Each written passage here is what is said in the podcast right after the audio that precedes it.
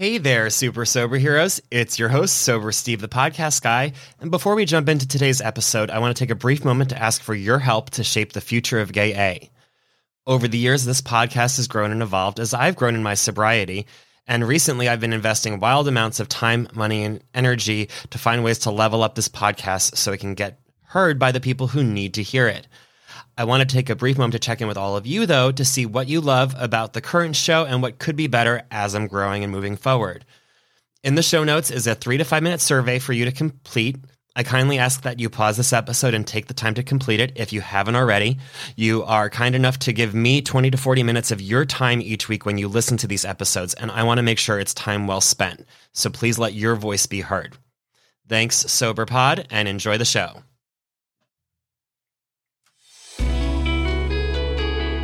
Hi, everyone, and welcome to Gay A, a podcast about sobriety for the LGBT plus community and our allies. I'm your host, Steve Bennett Martin. I am an alcoholic, and I'm grateful for my favorite flavor, blue raspberry. As of this recording, I am 632 days sober, and today we are welcoming back friend of the pod, Jo. Welcome back, Jo. Thank you so much for having me back. Thank you. Yes, you you were my first handful of guests way back in the day. What's been new this past year or so? Oh my god. I was I was thinking about that. So it's been a year, I think it was January, January 2022 when we recorded. Within like three days of recording last time, my dad died, uh, which is obviously not funny, but was kind of expected and had been like had cast a shadow over most of 2021. Like 2021 was a complete shit show for most of the world anyway, and particularly in my in my private life. And so my dad finally going, he'd been ill for a long time. It was devastating and also there was there was relief involved in that. So that took up some of last year. there has been obviously a huge amount of family drama and I finally moved to the seaside. I moved in in October of last year. It took longer to make happen than I thought it was going to. Um, but it's done. And like I was telling you just before we hit record, I have just come back from the beach. Like I, I get to go to the sea every single day. I get to see the ocean. I get to salute and connect with with Mama Nature. And so I'm I'm really. It's been a t- tumultuous three three and a half years since mm-hmm. since I came into recovery, and I I feel like I'm I'm in the right place. Things are things are settling down in a nice way. Excellent. I can certainly relate to the love of being near the water, being I'm like 10 to 15 minutes from the beach. I don't go enough, but it's nice to know that it's mm. there. Yeah, yeah, yeah, it really is. Yeah, and coming back, why did you choose the topic sober but stuck? I mean, it's kind of my bread and butter, right? Yeah. Like with the with the job that I do, with the coaching that I do. So my background is in life and business coaching, and then I ended up specializing in like in doing that with people in recovery, as well as doing like recovery coaching with people who are seeking to enter recovery. And so the sober but stuck is it's the stuff that I love. it's when people are like, okay, well now I'm sober and, and holy fuck, I'm trans. How do I deal with that? Or now I'm sober. And like the the realizations of the the shit that we've been kind of blurring the edges in order to avoid seeing and avoid dealing with.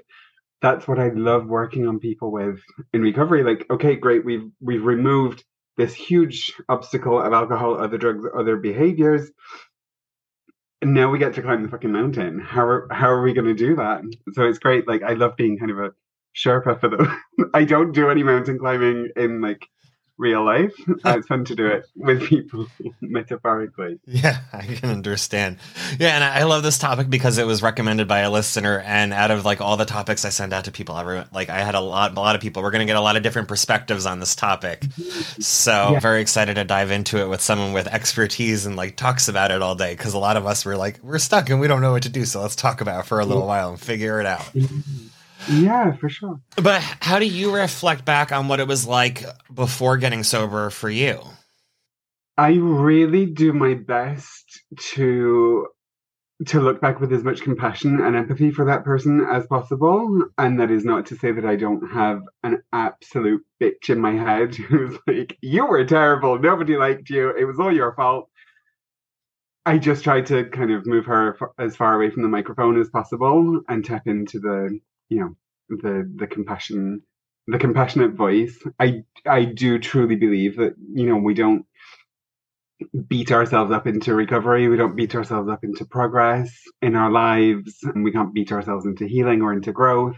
And so it doesn't help me to go over and, and be really mean to myself about the stuff that, that I did, the choices that I made, right? It's all we survive in the ways that we can for as long as we can until we we learn better and we have the tools to do better. Yeah. Um, so yeah, I don't know if that. If yeah, and I could I could definitely see that, that, that being something that will help because a lot of us are our own worst critics. Like I know f- yeah. for me, I will talk or say things about myself that I would never say about anyone else in my life that I care about or even know or like strangers I wouldn't say these things to. So like why do I think it's okay to say them to myself?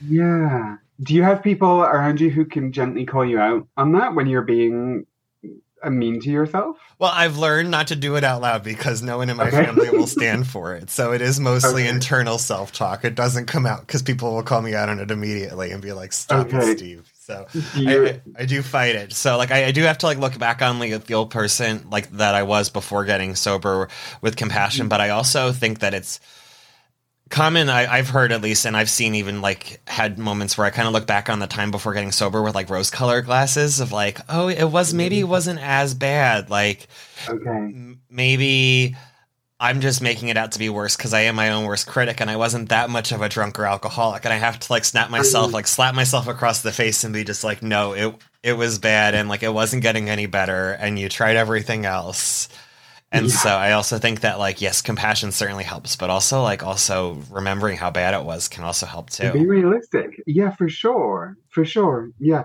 And saying like it might not have been as bad as other people, but it was bad enough. It was bad enough yeah. for me to need to change and for me to want to change. Now I've done it. I'm not going to fucking go back. Yeah. Yeah. Exactly. And what sort of tools or programs did you use at first? So I I used denial at 1st mm-hmm. but that was really helpful for the first few weeks and months. I I signed up for a, for a 28 day challenge. I was like, I'm just not going to drink for 28 days. There was no recognition of I'm an alcoholic, I'm an addict, I have a dependency. Like there was none of that shit. It was just I'm gonna. I had just yeah, I'd just been certified as a, a professional pro, professional certified coach, and was like setting up my my company. And so I was like, I'm going to take four weeks off the sauce and give myself, you know, plenty of energy and plenty of motivation, and I'm going to get everything done. And that that didn't happen. I worked on my sobriety for four weeks full time. I was in a group called One Year No Beer, who were really helpful back then. No, I'm not going to talk about anymore mm-hmm. for how they are today. They are helpful for some people, and they're making money for the guy at the top. Uh, but it was really helpful for me to be part of a huge, I think there was like 15,000 people at the time. This huge group of people online, some of whom were, you know, days, weeks, months, years ahead of me. Some around my day count, some coming up behind me, and spending that much time talking to people without, like, I don't want to trash talk AA because, again, they have saved millions of lives and changed millions of lives and done all of that, but without the whole like I have to sit down and say I'm an alcoholic and this is a problem for me and blah blah blah. Like I wasn't ready to do that. A lot of people aren't ready to do that, and so this was a great kind of intermediary step for me to to talk to talk about addictions and addictive behaviors with other people and to kind of put you know some of my coaching skills to good use. So really that community was that was a game changer for me because all of the the other people that i'd spoken about alcohol with were the other alcoholics who i'd surrounded myself with. Yeah. So we'd be like oh isn't it terrible that we're drinking so much wine? La la la this is awful. Next time let's not drink as much wine. Mm, and obviously that never changed. So there was that there was community alcohol free drinks. I probably downed a bottle of nasty as alcohol free wine every night for like definitely for the first three months. And alcohol free beers all the time. And i was just like i'm because i drank a lot previously. Like i was a i was functioning not too badly but i was i was drinking a fuck ton. And so I drank a fuck ton of alcohol free drinks. And I was kind of didn't it's not exactly denial, but like I was telling my body, it's fine. We're we're still drinking a load of fun stuff, just without the you know, without the actual alcohol in it. So that that was really really helpful, and that kind of tapered off slowly and then almost completely. It comes back in handy if I have wobbly moments. It's great for like celebrations and stuff, but I am nowhere near drinking a bottle of white of you know fake wine yeah. night anymore, which is fantastic. Like I just kind of trusted my body and trusted the process and gave myself what my body was saying. Hello, can we have this, please? For as long as it was saying that. Um, yeah, I can certainly relate. I know that uh, especially back when I was in sales and doing all the marketing events, like I don't know what I would have done without alcohol free beer. Cause like I was never even a beer drinker. So like I think that like if I had something that tasted like my drink of choice, like it might have triggered me. But I was like, I never like beer was ineffective at getting me tanked. So I never uh-huh. searched for beer.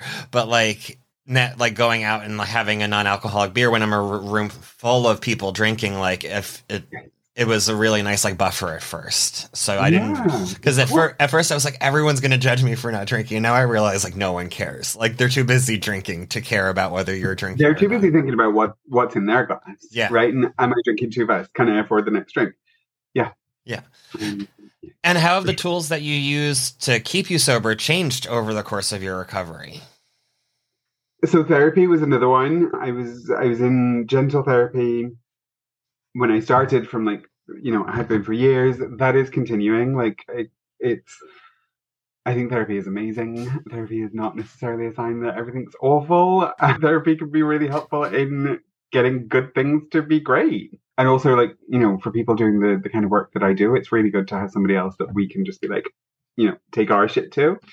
So therapy is is still very, very important to me. Being coached is still very, very important to me. Alcohol free drinks like I said, less so. 2021, I spent a lot of time in Wales at my sister's place on the coast. Uh, and so going to the water every day, like I grew up on the water. And then when I was 18, left and essentially spent 20 years like not on the water, not on the coast. And so moving back here last October to, to the coast in, in Normandy, France, where I am, I go there every day right? I I go there every day and I connect to myself. I connect to the to the world, to, to nature, not to people. Yeah. I don't I don't need to connect to any more people. and just not it it was interesting hearing you talk about the marketing life. Like there was a moment probably within the first six months, there were a few moments where I was like, my life is changing too rapidly with the transition with um quitting alcohol and then quitting nicotine. And like you know my my life previously had been surrounded by alcohol and nicotine. Like they were the two main ingredients. And so i was kind of trying to keep old circles of friends old friendships going. Like it's fine. It's still me. I'm still the same person. I'm just not drinking the same the same drinks anymore. Like i'm still going to go to your parties and i'm still going to hang around for 12 fucking hours while we talk about drywall and everybody else gets drunk and so doesn't realize how boring this conversation is. And I'm going to stay because I'm the same person. And now I'm just like, you know what? I don't give a fuck about what you're talking about. Like, I want to talk to people who are exciting and I want to be able to go home when I'm ready to go home. And sometimes that's two o'clock in the morning, and sometimes it's nine thirty yeah. at night. Right? like I'm sober, I'm done, and I don't have to prove myself to you anymore because yeah, like I am fully not even okay with my decision. I'm super fucking proud of my decision to to get sober and to stay sober. And so that authenticity, that that confidence in our own selves and our own choices, I think is really important. Yeah. Um, so I'm glad. Yeah. Yeah, I can agree. And I, I, love that the people close to my life all know that I go like my home group on Zoom is like at 9 p.m. every night. So like I and like I'm at the point now where I don't go every day, but I like if I'm having a rough day, I know that it's there at the end of the day. And so like at 8:30 everyone will check their watch and they're like do you need to go, Steve? And like at that point, like I can make the decision of like, yes, I do need to go, or like, yes, I, I'll I'll stay and I I'll go tomorrow. Yeah, yeah. That's super cool. Yeah, and you, might have touched at it at the beginning of the episode, but what's one of the more difficult moments you faced in recovery? Jesus. I mean, my world exploded. Yeah. Um, yeah, got sober, then quit nicotine, then realized I always knew, but came out as trans like less than three months sober. Then my dad got diagnosed with cancer. Then the pandemic started. Then I got COVID. Then the, my COVID never went away. Like I've been dealing with long COVID for it'll be three years in October. Then like my dad not dealing well with me coming out. Then his husband getting sick. Then his husband dying. Then like family estrangement, not being able to visit my dad. Then my dad dying. then I was ill. Like there have been a few peaks and troughs. Like I, gonna- feel like I, How have you done Well- that all sober?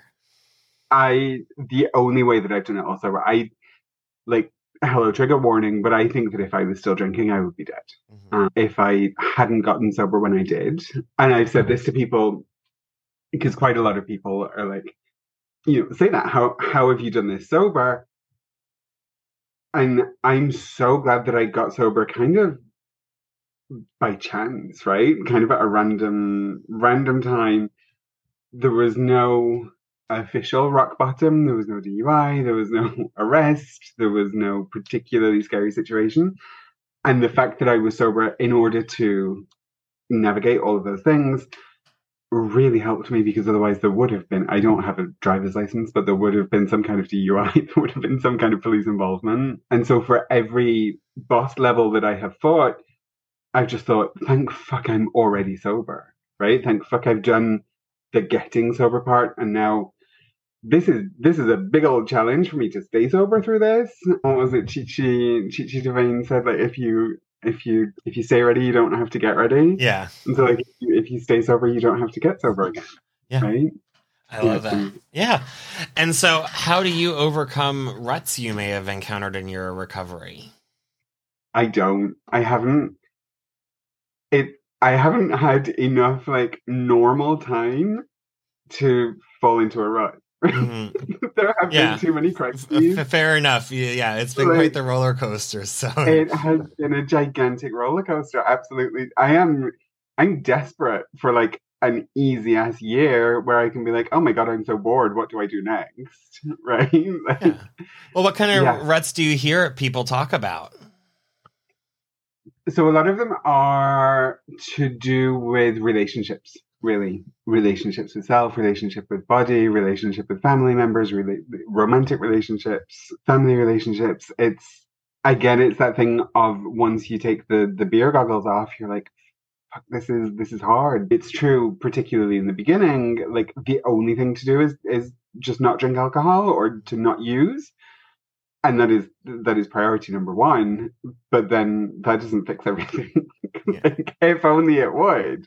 That's when the work comes in right? The work with a capital w and that's where coaches come in that's where therapists come in that's where groups come in programs come in um but i think yeah the communication that needs to happen. I think so many people who have who live with addictions or who live with other people who who have lived with and through addictions there's so much shame and there's so much secrecy and there's so much hiding like what we have been through and what we have done and what we are doing and what we are still going through now.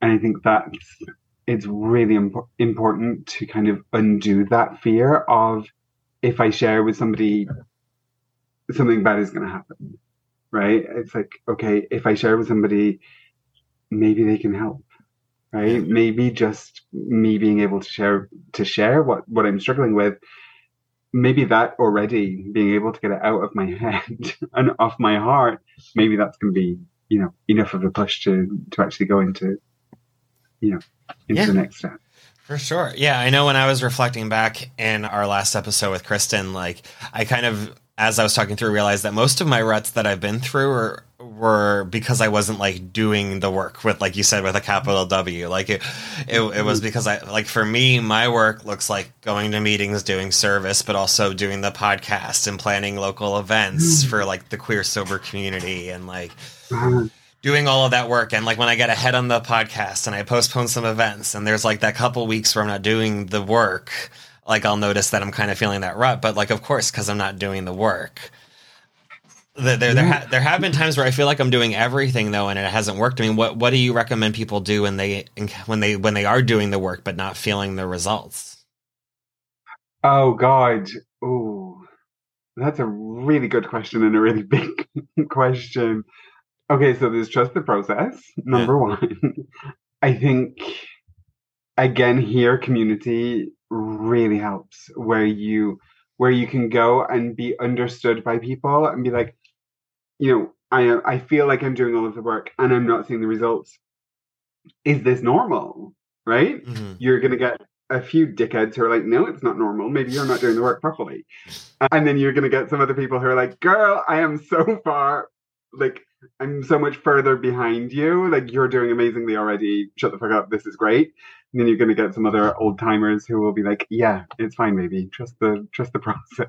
Yeah. right? It will come in its own time and I think that can be that that in itself can be a game changer of just being like, okay, I'm not the only one who's doing this wrong, right? Quote unquote.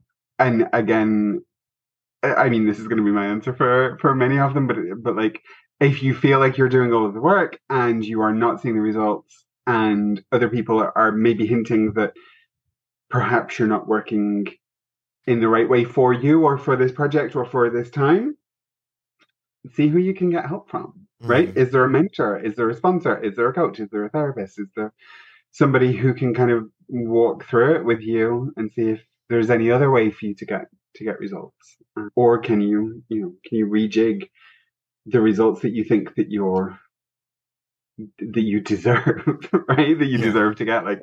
What are you doing all of this work for? Are you doing all of this work to get the Presidential Medal of Freedom, or are you doing this work to be a happy, healthy in your own way, well-rounded individual. If if it's the latter, then you are the one who decides, you know, yay, congratulations, give yourself buy yourself some flowers. Yes. this is great. Yeah. now I'm gonna have that new Miley Cyrus song stuck in my head. Yeah, I know. Me, me too. I've had it. Yeah, for years. It feels. And if a listener was struggling in their recovery, what advice do you have for them? Talk reach out, find someone, find a group. If you are, if a 12 step program does not feel right for you, find something that isn't 12 steppy, right? Find someone. If you don't want anybody that you know to know, create an anonymous Facebook account, create an anonymous Instagram account. Like it, it doesn't have to be, it doesn't have to be everything. You know, you don't have to bare your soul and your face and your fucking social security number like yeah. all at the same time. Uh, but do reach out and find find somebody because I mean the whole thing about service, whether it's in whether it's within a, a 12 step program or whether it's just like I've got sober and so I'm reaching out my hand to other people. I think most of us in recovery do that. You know, at some point it kind of comes naturally to us to be like, come over to the fun side of the island, right? Come over, come over here. Like, can I help you? yeah. Can I help you? Yeah. Excellent. Do you have any uh, last thoughts or bits of pearls of wisdom on overcoming ruts? Yes. Hang on. I wrote I wrote something down. Figure out what the problem is, right? Get clear on what the rut is, what its that it's representing. What is the rep representing? Then figure out if at all possible. If you can do this by yourself, congratulations. If you need a therapist or a coach or somebody to walk through it with you, that's great. That's what we we are here for. Figure out what the need is underneath, right? The underlying need. I still think of cravings as toddler messengers to say there is some kind of need that is not being met right now and i know that if i get if i get a craving for alcohol i'm like okay all right where's the where's the messenger? Like what is this craving what is this need? Then once you've identified the need it's a simple process of thinking okay right is this a need that i can meet right? Or how can i meet this need? In what way? What's the what's a goal that is realistic that i can set myself and once you've got the goal, you define the steps, and then you take the first one, and then you take the second one, and then you take the third one, and then you meet it. And uh, slightly simplified, uh, obviously, but that's pretty much the process. Right? Identify the problem, figure out the need, goal, steps, mm-hmm. do it. and taken action. Wonderful. And if someone wanted to connect with you to talk more or possibly get some coaching or some guidance, how would they find you? They would find me on the Instagram and the Facebook just under Jo Walduck. So Jo G J O. The French came in then. J O Walduck W A L D U C K. Uh, and my website will be live again by then, and that's just jowalduck.com. Perfect. Excellent. Yeah. Well, stick around because I hear you want to talk about diet culture. I don't want to talk. I want to rant. Excellent. Yeah. well, if you're interested in hearing more about Jo and our thoughts on diet culture, head on over to our Patreon page at patreon.com backslash gay a. And if you're interested in sharing your story or just saying hi, I'm an email away at gayapodcast at gmail.com or on Instagram at gayapodcast. Be sure to follow us wherever you're listening so you can get these new episodes when they come out each Thursday. Until next time, stay sober, friends.